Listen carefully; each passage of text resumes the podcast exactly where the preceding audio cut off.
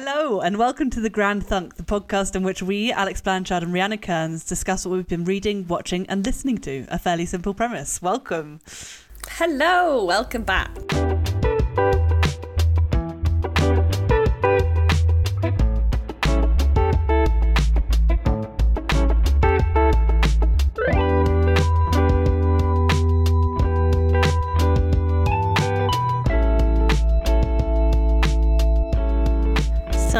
We begin, we have transcripts in our bio on Instagram at the Grand Thunk. Feel free to subscribe, share, throw us a review, tell your friends. We're releasing new episodes every Monday. I'm gonna start with a very serious rectification of my falsehoods that I was spewing out last episode.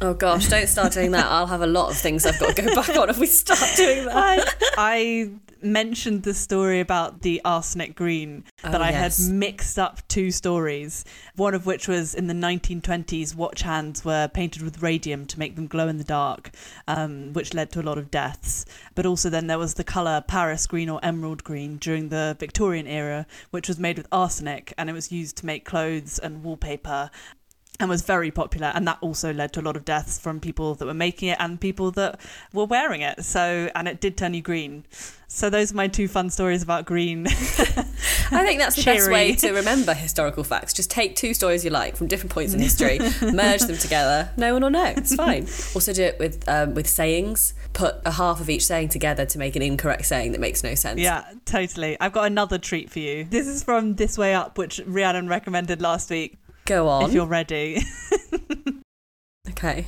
Go on. Sing the song. Oh no, mummy, singing. The one about the ghost. Oh, it's not about it's not about ghosts, mummy. Sing it. No, No. May you see, it's not me, it's not my family. In your head, in your head, Oh my God. they are fighting with their tanks and their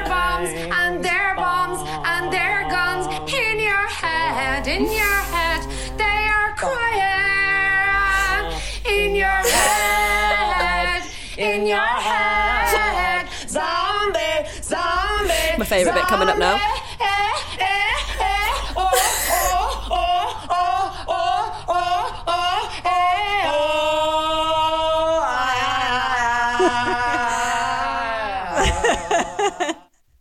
Oh, it's just the TV moment of the decade for me. It's the best thing I've ever seen. so good it's just those like notes underneath of "Raw." and the eh, eh at the end, I can't even begin to impersonate it. It's it's uncannily good. Like it's so perfect, and it just and the fact that the whole thing opens with her saying the line. Oh, the one about the ghosts. and it's the. I love it so It was much. so funny. I watched it and just was dying, just like honestly, just on the floor crying. And I sent her the clip of the oh oh oh oh. Oh, it's just so funny. It's so- Honestly, I'll never listen to that song again in the same way. no, I know. brilliant. It's uh, like one of my favorite songs is now totally ruined because all Yeah, I'm going to be. or is it ruined or is it just like made better? yeah. You can enjoy it in a completely different way now, which is always fun. No, thank you so much for that recommendation. I really enjoyed the show. Oh, good. I wasn't sure. I watched the first episode and I was like, "Oh, is this a bit dark?" And then it just sort of gets mm. funnier and funnier and funnier as you watch it. And I think as you tune into her humor, maybe, and just really made Yeah. me laugh. It's so lovely, and I'm really excited because they're doing a second series. I, I think mm. in January. I read January. I don't know if that's for filming or for release. Probably filming. And I'm really excited because I didn't talk about this when we mentioned it last week, but I also love the character that Tobias Menzies plays, the dad. Oh. I just think it's such a thoughtful performance, and I love their relationship, and I'm really excited for the second series, basically because of those two, because I really want to see that that develop. Yeah, he's such a good actor. I think he's really good at touching on nuance, and that character does so little, but does so much through just like that nuance of the sort of certain look or a certain way of holding himself. He's just he's really good at the minute inferences. I think. Yeah, totally. I've only actually seen him in that and as Prince Philip in The Crown, which he's fantastic as. Um, so I've not really seen him in much else, but I agree. I, I love him in that. It's, it's brilliant. Well, the only other thing I've seen him in is my total guilty pleasure. Go Um, on. which is Outlander, which I just totally fell in love with, I think, last year. And he plays the husband of the protagonist, Frank. It's about a woman who she starts in sort of 1940s, 50s England and then goes back through these um, magic stones to 1780s, I think, Scotland. And so her husband is played by Tobias Menzies, and then when she goes through the stones, his ancestor, a sort of nefarious character called Blackjack Randall, is played by Tobias Menzies. And so he plays these two characters that are basically the same, but he plays them so differently. Mm. It's really interesting. I've heard lots about that about Outlander, and I haven't I haven't even seen a trailer or an advert or anything for it. So I've got no, apart from what you've just said, I had no context of it. But I've heard really good things. Apparently, it's a big hit. Well, I love it. To give it some more context, she goes through these magic stones and meets this sexy Scottish man called Jamie Fraser, and they have this astonishing, vibrant love affair. She uses her medical knowledge to combat the ills of the age, and they go on these extraordinary fun adventures saving the Scottish people from the Sassenachs, the English people, and then going on adventures to France. And it, it kind of gets more and more unbelievable as the show goes on. Probably a defining feature of the show is this sort of honesty and integrity of Jamie Fraser as he combats all these villains, and it, it's just a really fun show. Having said that, it does use sexual violence as a bit of a crutch for the storyline, which is can be a bit uncomfortable. oh, okay. The books definitely play on the sort of unhealthy side of that. I don't know, it's not necessarily something that I would ballpark say that everyone's going to love it. I think Yeah. I think they handle it sensitively enough, but there's just that there is a lot of, of sexual violence in, in, in the show and in the book. Mm. That's often a lot easier to handle in a book than actually on a screen, isn't it? Again, I don't think the book necessarily it sort of almost does a thing where it like slightly fetishizes violence in sex and Oh, right. sort of in a consensual way, but there's elements of it that aren't and are a bit uncomfortable. Mm. And so, like, I fell in love with the characters and the setting and and the sexy men in kilts, and sort of read it. It's like it's like three feet worth of books. It's it's a huge series and an excellent series, and it's got a massive fan base. In fact, it does actually have the best fan base on Facebook. If you're ever interested in finding out what your mum's into, uh, not your mum specifically, just mums in general. It's just got the best fan base. Just find the Outlander fan groups on Facebook. It's just the best thing in the world. well, I've been working my way slowly through another TV show, which again might be. I feel like maybe this episode's quite revealing of my um, institutionalized desire to watch fantasy genre films. I've been watching his Dark Materials, the BBC version. Oh, fab. Did yeah. you watch it? I haven't, but I'm a big fan of the books, and Sam's watched the first series Yeah. cruelly without me. We were like, "That looks good. How we should watch he? that." And then I know he's he sneakily went off and watched the first series, and so missed my chance. So uh, it's one I want to go back and watch. But uh, yeah, tell me about Yeah, it. Yeah, no, I was I was really dubious. I was really careful because I I love I love the books with a mm. unending passion, and I was really nervous about watching. I remember I watched the Golden Compass when I was quite young. I think I don't know when it came out, and Oh, I don't know when it came out, but were you like me? Were you one of the many ten-year-old girls across the UK who went to the open auditions to play Lyra? no, I didn't. no, I didn't. But if I'd known, I would have. So many people I know that my age did that. I thought I was really unique. Like, oh, I went to the auditions for that. Well, yeah, so did the entire country. it was one of those classic, like X Factor style, literally queuing for about seven hours. Oh, And then we went into a room and they just sort of pick a few of you who look vaguely correct, and then that's it. You go home. It was great. Well, I suppose they. I don't know enough about child acting, but there mustn't be the same sort of bank as actors as they as you have when you're a casting director casting adults. It's a bit weird. I think there probably, I think there is. I know lots of agencies have got really, you know, like really extensive books for for children, hmm. but I think they like to sometimes. I think it's a bit of a publicity stunt as well. They like to be like, who's like, you know, which hmm. New, fresh faced, nobody knows them yet. we're we going to discover for this new film? Yes. So, okay. Yeah, they kind of like. I think they did it with the Star Wars one recently, didn't they? They like to do the whole "it could be you" to get the hype up. Well, it worked. It, I thought it could be me, but sadly, it was not. Oh, well, I was just about to hate on the film, so perhaps glad Okay. glad it wasn't. But it's not me. yeah, yeah, I'm glad I'm not critiquing your work. I didn't love the Golden Compass, and I found that sort of strangely dream shattering as a child. Mm. But this show, oh, it's so good. I'm really enjoying it. I don't know whether I should should we describe the plot or is that too facetious? I think maybe just give a little overview. Some people might not have delved in. Yeah, it's this world that's created sort of on our world, but there's multiple different worlds that exist at the same timeline. It's focused around the protagonist is Lyra, and she grew up in a Victorian esque Oxford. And the main differences bet- between our Oxford and this Oxford is that everyone has these demons, which are sort of an essence of their soul that is expressed in the form of different animals, and they become fixed when you're an adult and they shapeshift as a child, depending on your sort of emotions. And they're meant to express sort of the truest sense of yourself. And she is playing in Oxford with her best friend and is living this really sort of free life between the scholars of Jordan College and the sort of street life on the roofs and mud fights. And her friend goes missing. And it turns out that children are going missing all over the city. And there's this anonymous group called the Gobblers that, well, not anonymous if I just gave it a name. There's this group called the Gobblers that, that come to be, it's suggested that the Gobblers are taking the children. And it's suggested that perhaps they are part of this larger thing called the Magisterium, which is this huge sort of religious esque organization that's trying to sort of subdue a lot of free thinking in the world. And they go on this huge journey north to go rescue the children and go fight the gobblers and it's just this marvelous s- sort of magical fantasy world with these huge kind of overarching themes of christianity and sin and it's just like the books are fantastic and this tv series sorry that was meant to be a very short synopsis but i just got carried away.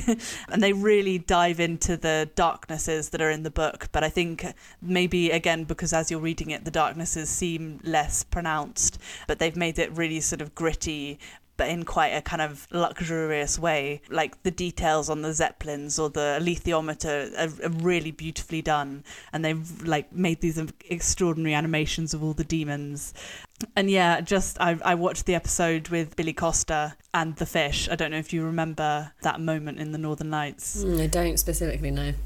Been a while. It's been Oh, a while. no, I was. I just particularly remember crying on the school bus reading that chapter mm. to the ridicule of my peers, but just being so heartbroken. I won't. T- I won't spoil what exactly happens, but yeah, just totally heartbroken by that, and they reworked that in a really beautiful way in the yeah and they've taken some creative liberties like that the reworking of that scene or they've brought a lot of the second book which i think is the subtle knife alongside the first book which i imagine is so will and lyra's timelines meet up mm. Later down the line but i think that's going to work really well and i'm really excited to see what happens yeah i'm really enjoying it It's got such a great cast as well, hasn't it? I've, um, Oh my God. Lin Manuel Miranda and Ruth Wilson. I just, I love them Yeah. both uh, for the different things they've done, and I can imagine they bring those characters. It's it's so special when a series, especially a book series, is brought to life in a way that you can enjoy so wholeheartedly. And uh, like you said about things that you like the film version that you didn't enjoy, it's such a knife edge balance. And when it's done the way mm. in, the way your brain envisions it, it's just oh, it's so lovely. I think maybe it just didn't have the space to explore. But because this is, again, they're bringing in parts of the second book, but we're still not at the end of the first book. And it's, I'm five episodes in. Each episode is an hour long. So it's, they've given a lot of time to explore.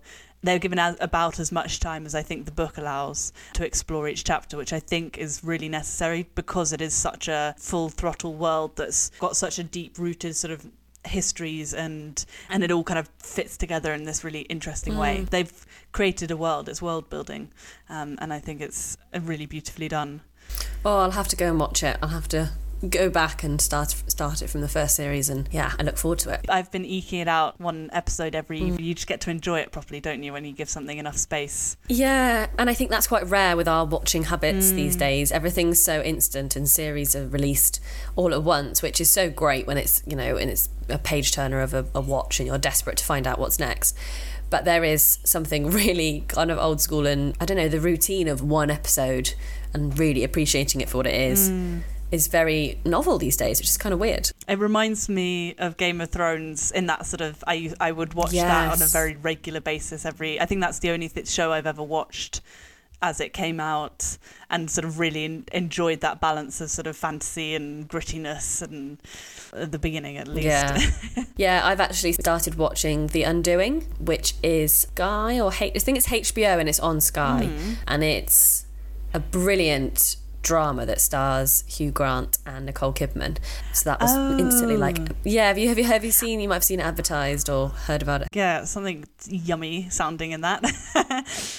Yeah, it was on my list to talk about mm. next week because I've only watched two or three episodes, and that's one that is Yeah. coming out week by week. And it's it was really interesting because when we when we came to it, there was already three out, so we watched two in one night, I think, and then and the kind of the sort of catalyst for the story happens at the end of the first episode, and it's it's Oh. kind of like obvious because of how the show is billed that something dramatic is going to happen that starts off this story, and so we would just went from that, seeing as the next one was there, we're like we have to watch the next one, and then the next few nights later watch the third one. Mm. And then because it's week by week it was then seemingly ages to the next one. And i almost forgot about it which is really weird because it's such a gripping story. But i think because we're not used to having to wait for things it just sort of fell out of my brain for a while so i'm really excited to kind of now go back and watch the next few and then watch it week by week and tell you all about it because it's really good so far yeah, please do. I can't wait. but what I have watched recently, I actually watched this last night um, and sent you many an excited text because I was like, I can't wait to talk about this. I watched this incredible documentary on Netflix called Rising Phoenix. And I think it's actually, it only came out this year, which is quite rare for me. Usually I find a documentary that I love and I'm like, this is amazing. And I tell everyone about it and they're like, yeah, that came out like two years ago. um, but it came out in the summer. It's directed by Ian Bonhôte and Peter Ettedgui. And it's Oh, it's a phenomenal watch. It's basically a documentary about the Paralympic Games and it tracks nine Paralympic athletes and their journeys and it also explores the Paralympics as a whole and its history, its origins, its progression. And it was honestly one of the best documentaries I've seen in a really long time. It just it ignited such a fire in my belly, but it mm. also really blew me away with the the visuals and the cinematography and the the way it was shot. There was just and the sound as well. It was it was like the whole package for me. So yeah, it's it's all about the Paralympics, and there's so many different aspects. I'll just tell you about a few of the bits that I loved. So we hear a lot about the man who started the Paralympic Games, which is something I knew shamefully little about. He was called Sir Ludwig Guttmann, and he was a German-born British neurologist. And he established the Paralympics at Stoke Mandeville Hospital, where he was kind of tasked with setting up a spinal a spinal unit hospital treating hmm. disabled patients, people with spinal injuries or amputees coming back from World War II. And he brought loads of these really new techniques and compassion with him to the to the sector of medicine where perhaps patients at that time I think were very easily dismissed. Yes. Um, and he brought a lot of care and consideration on, on a personal level to all of his patients. And he invented the technique of turning patients in their beds every two hours to prevent and reduce bed sores Yeah. and therefore death from infection. And that was, you know, there was a section in the documentary where they sort of showed some old footage of, of people being brought back, of people being brought back on stretchers. And the kind of voiceover was explaining that eh, it was they were all but sort of left to die. These people that came back from the war with such horrific spinal injuries were kind of reduced to nothing. They were put in a hospital, ultimately died from infection six months later. And so he brought this technique about of of turning them in their beds every two hours. And he was there, he was living at the hospital, so he was the one always doing it as well with their, all the staff. He's just the most amazing man. Um, and we hear from his his daughter, who's now quite elderly, in the documentary and it's so moving. Mm. Anyway, so he saw the power of sport within this community of patients he was working with and the importance in their rehabilitation, but also the joy and the way it brings people together and the way people approached it in different ways because of their disabilities. Yeah, so he held a sporting competition with all these different categories, all these different events at the Stoke Mandeville Hospital in mm. 1948. And he, he did it, he ran the, the event the same day that the Olympics opened in London. Mm. And it was just their hospital patients, but the footage from it is incredible. It's so amazingly, it's almost as impressive as, you know, what you see at the Paralympics now. It's not like the ability has increased over time. They, I think the, the people with these spinal injuries were doing as incredible things back then as they are now. And it was amazing to see that a lot of that is because he gave them a chance, basically. Um, And it grew and grew from there. And within sort of five years, hundreds, over a hundred countries were coming to what they called the Stoke Mandeville Games and competing. And they eventually became the Paralympic Games. And something that Ludwig Guttmann's daughter says in the documentary was that a lot of people thought or still think that Paralympics is titled in that way because it was to do with people who were paralyzed. The para was mm. because of that. But it was actually because it was the the meaning of the words was parallel to the Olympics. Yes. And that's why it's the Paralympics. And I never knew that. And I just thought that was it just says a lot about him and what he was created and his ethos. And obviously it's grown and grown since then. So we hear a lot about him and that was such a highlight for me. And we also then follow, I think it's nine incredible athletes and their stories through the documentary. They're mm. kind of woven woven through. We come back to different parts of their stories at different time, and one in particular that completely blew me away was the story of Jean Baptiste Alaize, who was who's had the most he had the most traumatic childhood. He grew up in the Burundi conflict in the early 90s, um, in the Civil War, and he was attacked with a machete and lost his leg, as well as sustaining other serious injuries um, when he was just three. And in the same instant, he saw his mother killed in front of him. So the most traumatic start in life, and then he was in an orphanage and eventually adopted by a French family. And he go, he went on to become an incredible long jumper. And he speaks about sort of why he chose the long jump, why that was his sport, and he he says how he feels like he's he's fleeing from something, and the the act of the run and the jump is is really mm. symbolic of him fleeing from his past, and the actual action of the run in and taking off and flying and then landing or falling, however you see it, and standing again, and how much that represents him, you know, literally running, flying, falling, getting up again, doing it, doing it again, all the, the challenges he's faced in his life. And I just think the poetry of his story and the way he spoke about it and the way they shot this was so beautiful and so powerful as he describes that feeling of you know of, of fleeing and of flying. So there's this amazing slow motion shot as he was approaching the long jump of him running taking off and then landing in the sand pit and his blade sort of scoops the sand as he lands and it all the sand you know as someone would when they land in the sand pit there's just a big cloud of sand that goes up isn't there? Mm. But because of his blade it sort of whips it round and it swirls towards the camera in this slow motion really it really fills the screen. It's almost like a kind of whole swirl encompassing you. And it all the while while he's talking about how the lo- what the long jump means to him. And it's just so powerful. And I think the whole documentary is is really taken to the next level because of its design and its sound and its cinematography. And Another example of that is an athlete, Bebe Vio, who is a, an Italian fencer. And she talks about how she feels like she's in another world when she puts her fencing mask on. And as she's describing this, there's a shot of her putting her, her mask on in slow motion, and this beautiful Italian operatic music sort of swells as she puts her mask on, and it just pierces you. And it's such a shift from the soundscape we've had so far, and it just takes you into mm. this other world, which is, you know, her world when she's fencing. And it's just so artistically done. You know, this documentary would be impressive and empowering enough because of the content, but the way it's it's produced is just takes it to that extra level. It was really special. And they also have this kind of visual motif running through it, running through all the transitions between the stories and then going back to the history and things like that. And they they have these shots of um, statues and busts of of Paralympic athletes that we're talking about in the documentary, but we see them kind of close up, never the full picture, or sort of sections of them as we move between the stories, and it, it very much feels like it's based on those kind of Greek statues of, mm. of athletes. And then it's just used very cleverly. Near the end of the documentary, we hear more about the struggles the Paralympics faced in Rio with the organisation and the finances. And so then we start to see these sort of cracks and these crumbles appear on the mm. statues. And it's just visually, it's so powerful. And I just wanted to share there's two quotes from Philip Craven, who's one of three of the people who are either president or members of the International Paralympic Committee. And he says, Olympics is where heroes are created, the Paralympics is where the heroes come.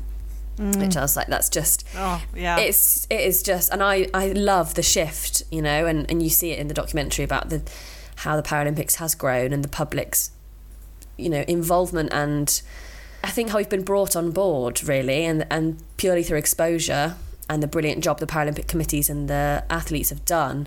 And I now find the Paralympics far more impressive and amazing to watch than the Olympics. Actually, that was a quote from, that was a stat from, I think, Rio, was that there was more tickets bought, more people in, in the stadiums to watch the Paralympics than the Olympics. And the final quote that Philip Craven says was, that was also another thing to mention is that the people on the committee were all either ex ex Paralympic athletes themselves, mm. um, which is so important. And actually, sadly, I think quite rare still that the people on the deciding bodies for these things often don't have the direct experience of, of what they're doing. But this is not that at all. They were really, they've been there, done that, and now they're paving the way for the next generation. And he said, Don't hold me back because I won't allow it. Give us a chance and we'll show you what we can do. And if you don't, we'll make our own chances. Mm. And I mm. just loved that. I just thought he was the characters you meet in this in this documentary as well as what they've done and their stories which are, you know, staggering and impressive by themselves. The people are just fantastic and they bring the stories to life. Their their brilliant personalities just shine through and it's oh I could harp on and on but it's a brilliant watch and I really recommend it for the kind of artistry as well as the content. Yeah, that sounds fantastic. Gosh. Yeah. I've never really watched the Olympics or the Paralympics, but I'm I'm tempted to give it a try now. Mm, it got me so fired up with. Um, I think it was released obviously this summer, uh, meant to be kind of the the preamble to mm. the, the Paralympics this year. But it did just make me. It's lovely watching something like that and knowing you don't have to wait four years. Like I can't wait for Tokyo next year. I think it's going to just be oh incredible. So the next Olympic and Paralympics is is next year. Next year, yeah. So it's meant to be 2016 Rio was the last one, so it's meant to be this year, and obviously everything got mm. delayed this year, pushed to next year. Um, Gosh, that must be really difficult if you're building a training regime towards. You presumably you spend a whole four years building yeah. up a training regime for that final moment, so that yeah. weirdly having another year must actually strangely put a spanner in the works of that training regime, I wonder. Yeah, definitely. And I also imagine there's probably some athletes who have done uh, maybe near the end of their career who wanted to sort of maybe retire after Tokyo. You know, that's a whole other year on your your body at that high level. Mm. You know, that mm. might really scupper things.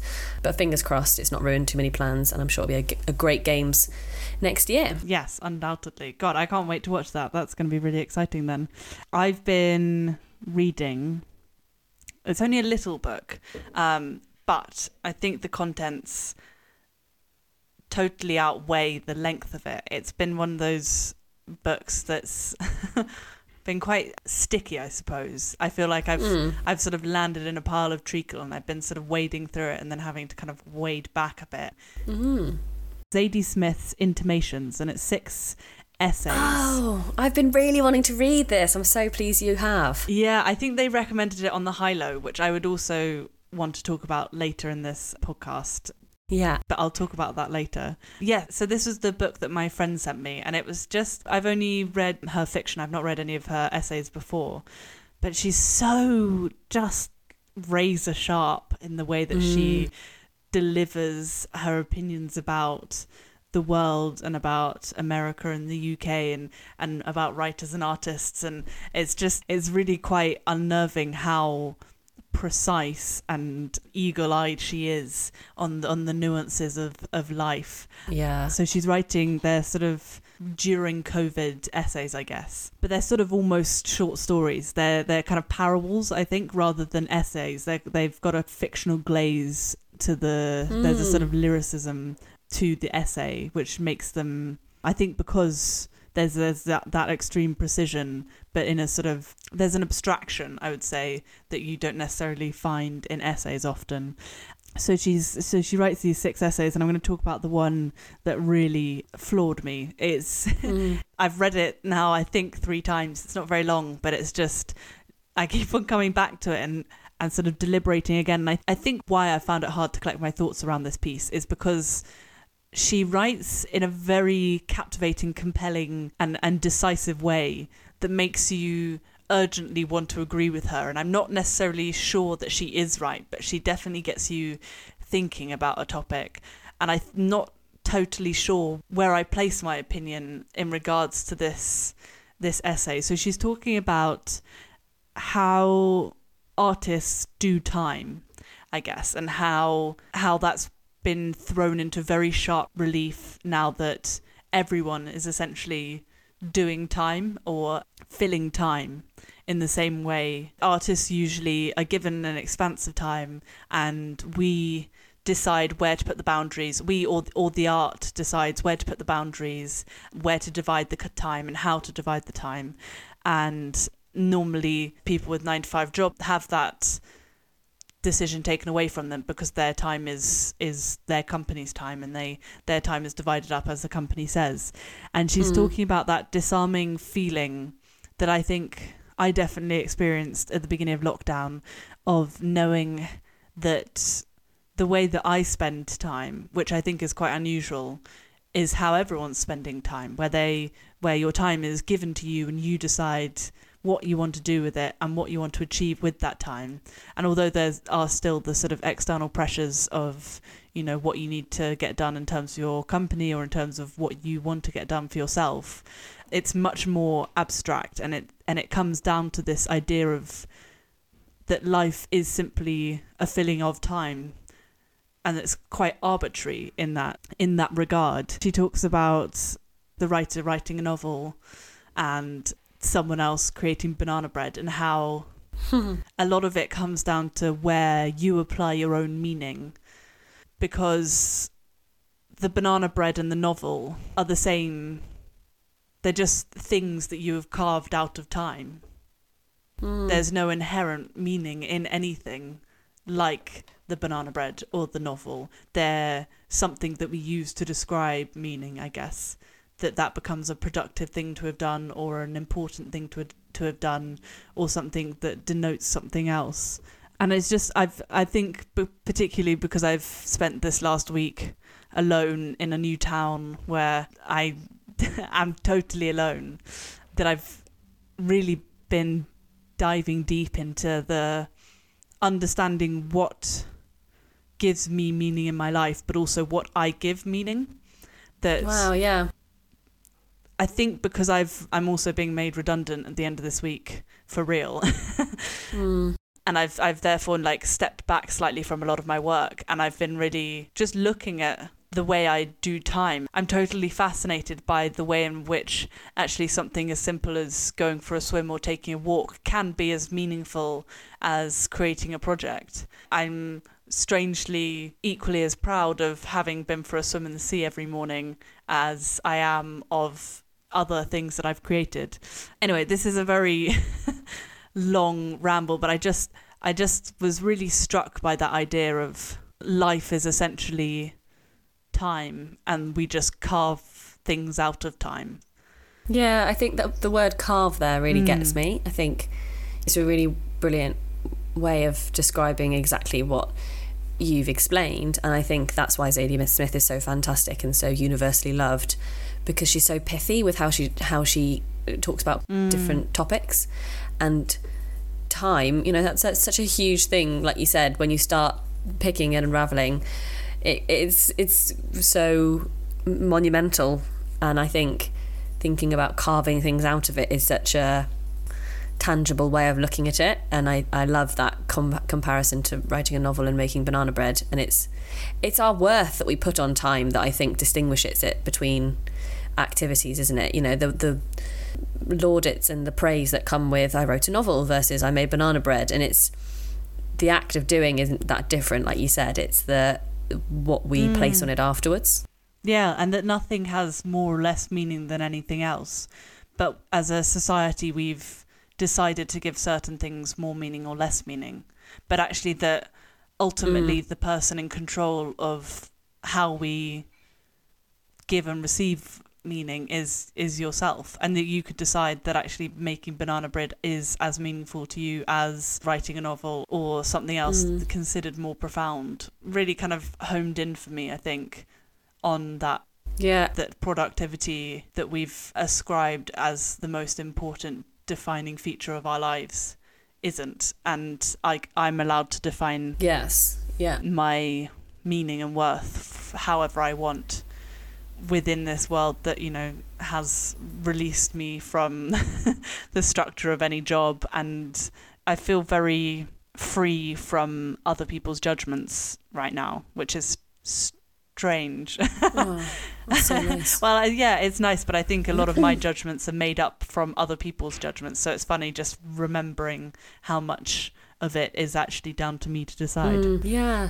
that's so that's so well put. And are they how long are the essays? Are they quite short? There's how many is there, are there? So there's six. There's the first four. I think are really, really had a really Raleigh um, had a really profound effect on me. And then the last two are slightly more sort of like almost short stories about, I think, Zadie's interactions with during COVID with people around her. Um, but really something that you have to keep on kind of running over and over in your mind. Hmm. Yeah. Yeah, I heard her talking about it on um, the Adam Buxton podcast, which I promise I'm not on commission to talk about. I just really like it. Yes. I mentioned it in like every episode. Um, she's been on it twice, but she was on it more recently, maybe a month or so ago.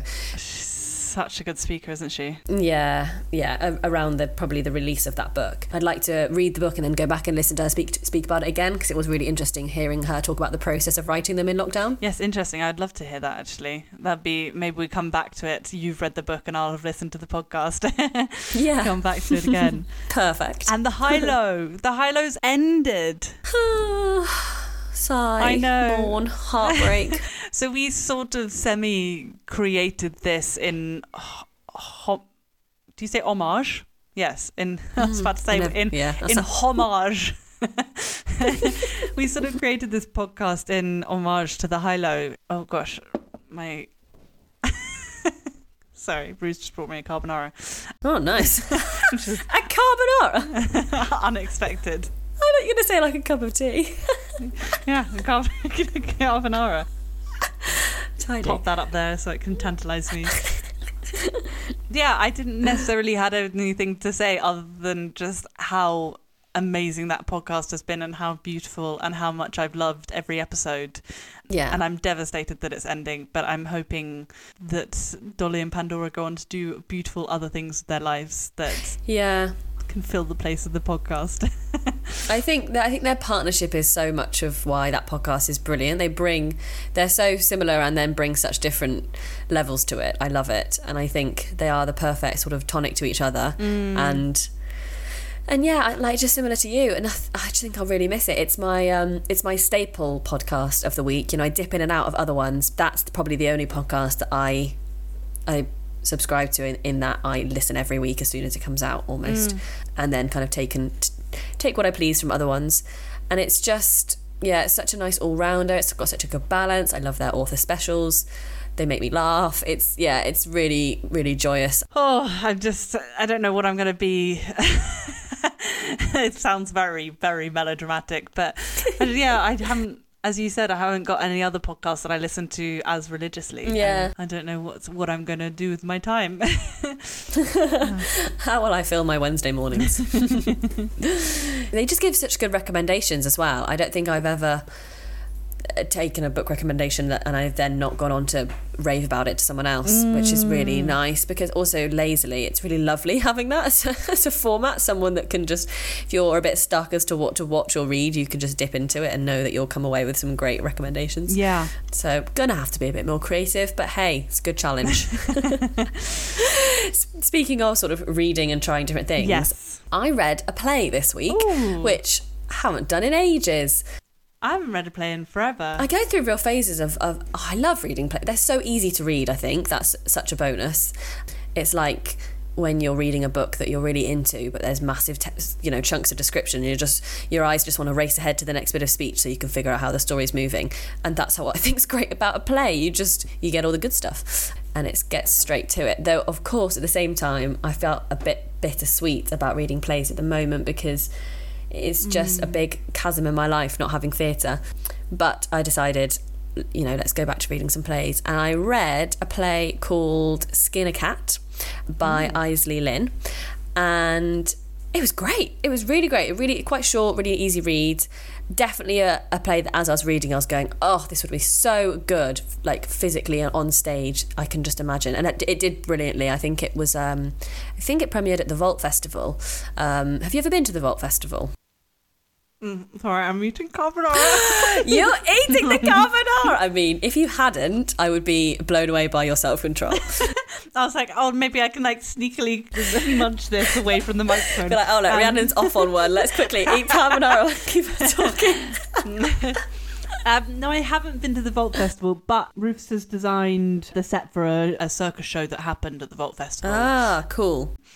But yes, no, I haven't actually been there myself, strangely enough. Well, I've only been once or twice um, since I've lived in London, but basically, the Vault Festival is a theatre festival that happens at Waterloo Vault- Vaults, and it's amazing because you've got all these sort of well vaults essentially, little theatre pop up spaces, and it's a great breeding ground for new work, and there's always excellent new plays. I, I have for the last two years, I've bought the um, I don't know what it's called. I'm looking at my bookshelf. Can't see it.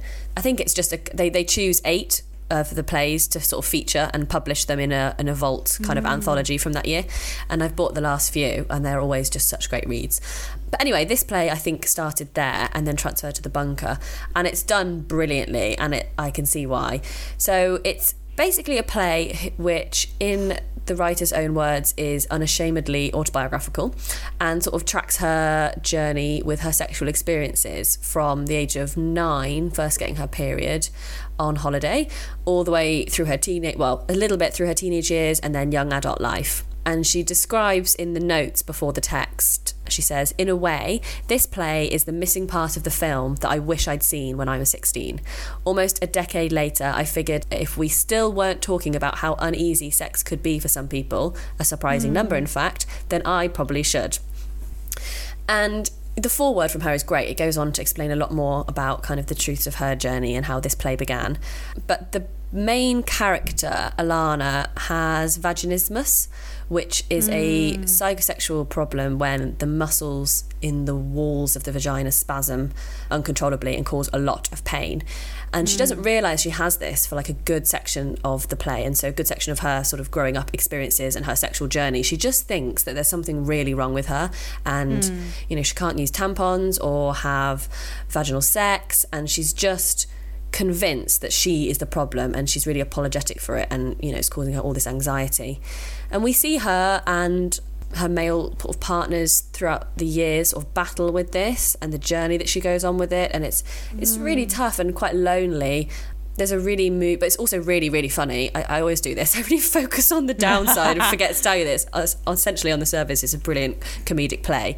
Um, and there's a really moving scene when she finally has an appointment and goes to see a doctor and there's a gp who is just so caring and treats her with so much compassion and reassurance and and Alana says that there's no one else has spoken to her like that. And she and that's when she finds out that it's a condition it's not her.